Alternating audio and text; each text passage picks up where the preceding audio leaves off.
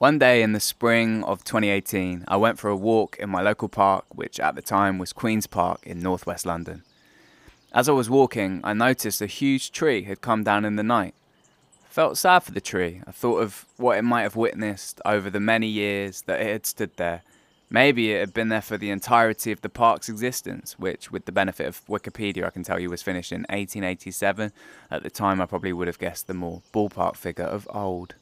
But what was amazing was the local kids had decided to turn this fallen tree, this symbol of an era ending, into a climbing frame, a place of new beginnings. There were absolutely loads of them. In my memory of it now, I'm thinking hundreds, but realistically, it was probably more like 50. And they were having a hell of a time. Like a lot of people, the state of the planet and the world we're leaving for generations to come is a big worry but there was something about the resourcefulness of these kids that gave me a little hope in that moment, and it inspired me to want to document it.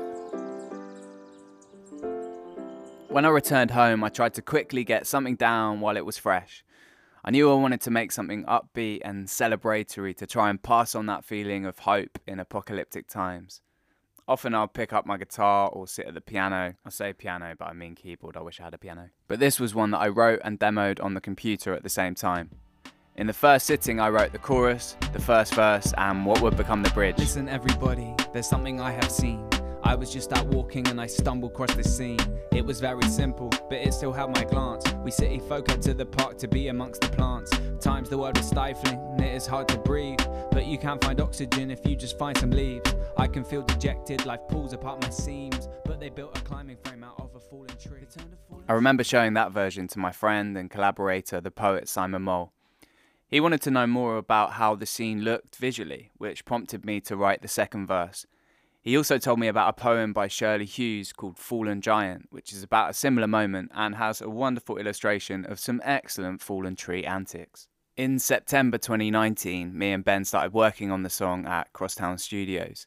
To make the beat, we took a loop which we like rhythmically from this online bank of sounds called Splice, but we just used the rhythm of it rather than the actual sound. So we used the shape of those sound waves as information that triggered a frontline drum synthesizer, as well as two different clap sound synthesizers the Boss hand clapper and the Simmons Electronics claptrap, which is legendary by the way. We then sprinkled some live percussion on top to give it some more humanity, and it sounded like this.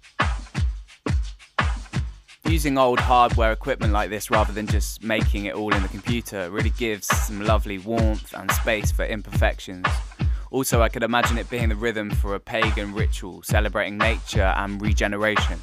Kids must have played on fallen trees for millennia, so I can picture some Flintstones kids having a ball on the bark as well. This is very much the work of my producer Ben McCone, who is a rhythmic master. Luke Allwood then added some synth bass.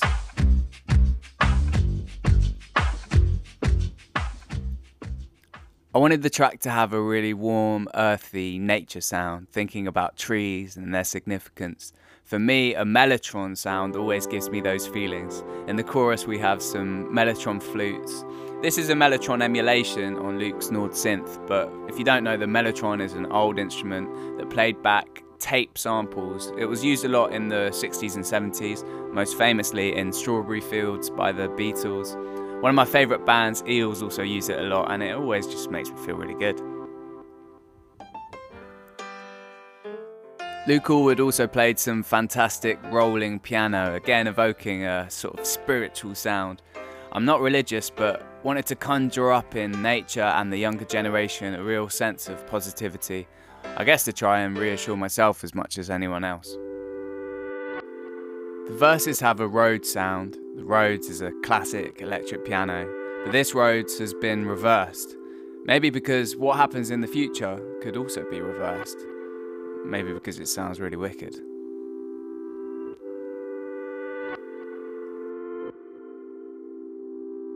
The bridge for me, musically and lyrically, sums up the heart of the song. While the verses and choruses are in the moment, the bridge allows you to take stock and really survey the significance. And I think there's some really beautiful elements there that help underline that. I'm allowed to say they're beautiful because I didn't play them. The drums are filtered, which sounds a bit like they're underwater, making it clear that we're drifting away now from the narrative for a moment of reflection. Again, the mellotron sets the mood, but nestled in with the chords is this arpeggiating version. Arpeggiating means uh, you're playing a chord and the synth is rhythmically dancing between the notes within that chord, which I think is um, gorgeous.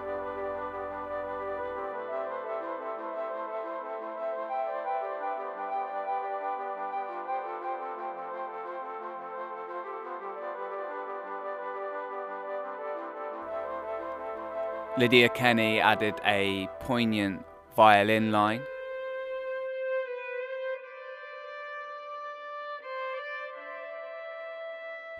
And some wonderful sax. I love the breathy sound.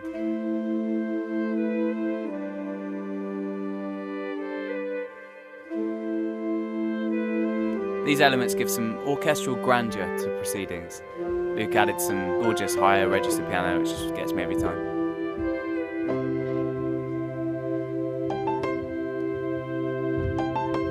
And then to really round off the nature theme, we have some bird song in the mix.